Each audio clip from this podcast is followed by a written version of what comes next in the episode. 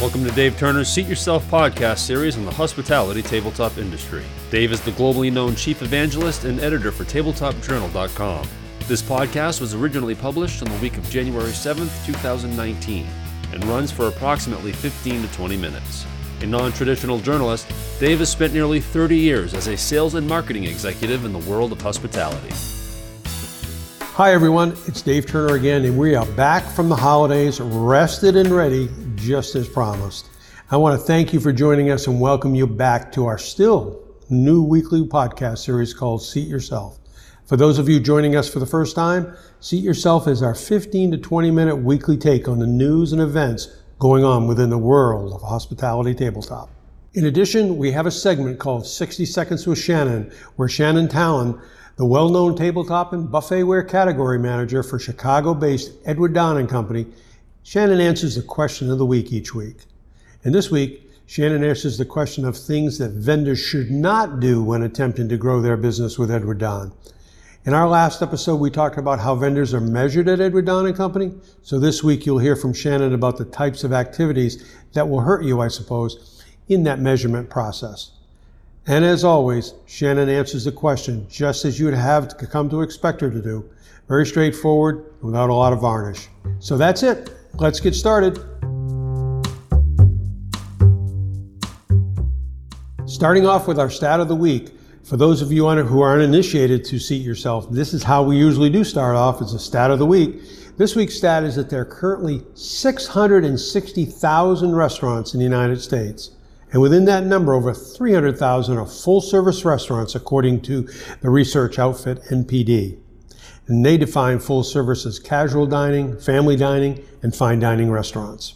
Well, that means that there's more than 300,000 restaurants buying tabletop of at least some type. And I, ask, I can hear all the sales managers and hospitality tabletop thinking, boy, if I could only get my hands on just another one or two percent uh, of those restaurants, hmm, that would really drive my numbers. Well, with consumers eating in more differently and in more different types of locations than ever before, there still is opportunity. But make no mistake about it, the hospitality dining out business and consequently the hospitality tabletop business is more competitive than it's ever been. So those rascally old marketing and sales axioms, they really still apply. You still have to make sure your brand is getting out there to your potential target customers so that they're aware that you exist.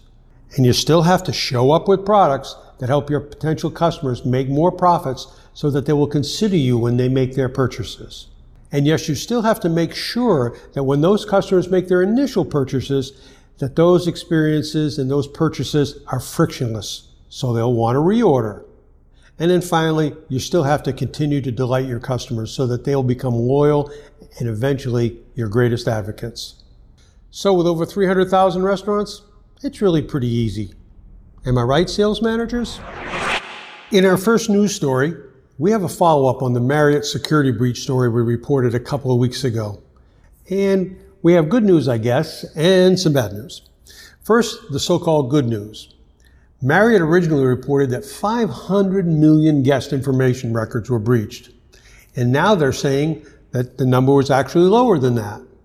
According to the Wall Street Journal, Marriott is saying only 383 million is the upper limit of affected records. Really? That's the good news? Keep in mind it was not only the Marriott frequent guest numbers or even your credit card numbers of the guests that were compromised. They also compromised uh, the guest passport numbers. That's incredible to us. So the next time you're traveling overseas and attempt to use your passport and have a problem, not to worry. Just tell the authorities it's okay. Marriott is quote unquote undertaking additional analysis as they were quoted in the journal. Pretty amazing stuff. Our next story is a little more of the way we like the stories to be. Benford's Wine and Spirits Journal has recently published a 2018 tequila report, and guess what? Tequila sales still continue to grow. In fact, since 2002, they've grown 140%, averaging approximately 6% growth each year. And guess what the fastest growing segment is? Not a big surprise. The high end and super premium brands of tequila and mezcal are growing like crazy. Folks, we are in an era like we've never seen in a long, long time. The cocktail and distilled spirits culture is as strong as we've ever seen it. and the luxury and high end spirits of all types are really benefiting. So here's the question When will we see a creative glassware supplier come out with a lineup of specialty glasses that really caters specifically to craft tequilas, mezcals, and other small batch alternative agave spirits? Today's consumer is more and more knowledgeable of what they're drinking and what they're drinking it from. They want to have the best ex- beverage experience possible. And more importantly, they're willing to pay for it. Today, with spirits producers segmenting their spirits in almost every category you can imagine bourbons, tequilas, rums. They're producing more and more higher priced luxury editions of their spirits to give their consumers that quote unquote special experience. So, bartenders, we have to ask you why are you using the same glass to serve all your spirits? And glassware suppliers and manufacturers, why aren't you bringing more creative, more practical, and maybe not so practical serving options to help restaurant and bar managers differentiate their beverages? Never forget, it's always, always, always about the guest experience. And more and more today, today's guest will pay for that better experience. In our first product segment this week, we're going to talk about a TV show. While we were away, the television news program 60 Minutes aired a program titled Whiskey Island that was fascinating on a whole variety of levels. If you haven't seen it, look it up online and you'll find it. It's definitely worth a few minutes uh, to check it out. The reason we're mentioning the show here is that 60 Minutes episode opens with a billboard sized image of the Glencairn glass. This is the same Glencairn glass produced and sold into the hospitality market by Stoessel Glassware. And throughout the story, the Glencairn glass is featured as the glass of choice by the experts of single malt whiskey. Now, we did a story on this particular whiskey glass a few weeks ago when it was named the official whiskey tasting glass of the Distilled Spirits Council of the United States. The Glencairn glass also happens to be the only glass endorsed by the Scotch Distillers Association. The 60 minute story wasn't only about the glass, though, but more on the Scottish island that produces some of the world's best premium single malt Scotch whiskies. In the story, you get to meet the people, you get to see how they live, you get to see the area that they live in. You learn the story of how this beautiful spot came about and what the single malt whiskey means to the people on the island of Islay. In fact, the people in this 60 minute story have been perfecting the craft of single malt whiskeys for the past 600 years. Then there's also the story behind the story. And this story is one that will certainly tug at your heartstrings. But I'll let you learn that part of the story when you watch it online. Our point here really is the Glencairn glass has become so intertwined and associated with this type of heritage and story that it really adds something unique and really something quite special to the overall authenticity of the single malt drinking experience. It's not that you can't enjoy whiskey on it with a different type of glass. It's just that in this case, it really points out how important the glass is to the overall beverage experience. So show respect for the spirits you serve, show respect for the guests you serve them to, and serve them in the proper glass. We say it all the time tabletop matters, but in this case, glassware matters. Well done, Glencairn. Again. In our other product segment, I'd like to talk about the new manufacturers' catalogs that I've been receiving lately.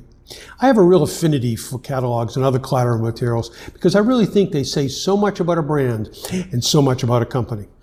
And in almost every way I can think of, manufacturers and frankly dealers too have really taken their production of collateral materials and catalogs to new, richer, higher levels, higher than ever before.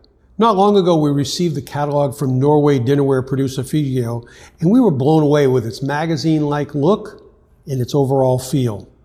And just the other day, we received a new 24-page inspiration brochure from Dutch dealer Tavari that was just simply incredible. And then consider the new 40 page Shift magazine from U.S. dealer Edward Don and Company that came out earlier this fall. These are really impressive pieces of catalogs and uh, collateral material for sure. And all of these have incredible photography, terrific layouts, great content, and really amazing eye appeal. And now, just in the past week, we've received even more. Bauscher Hepp has just launched not one, but two design books for 2019 each one has more than 130 pages of sexy, sexy tabletop products. And then the new Service Ideas catalog for 2019 arrived. Whoever thought you could make airpots and thermal servers look so good? Now the coffee break in your hotel meeting can make you look very cool, very hip. Service Ideas continues to reinvent itself, and it shows both in their products and in their catalogs. But perhaps the most impressive redo continues to be that of American Metalcraft. Their brand new 390 page catalog is full of all new products, eh, all stylishly photographed and laid out that you never could have imagined from the Chicago based company just a handful of years ago. So it's not just your products that you have to consider when you're considering design. Make sure you spend both time and, yes, some money on the design of your collateral materials. Your overall brand and your overall brand image really depend on it.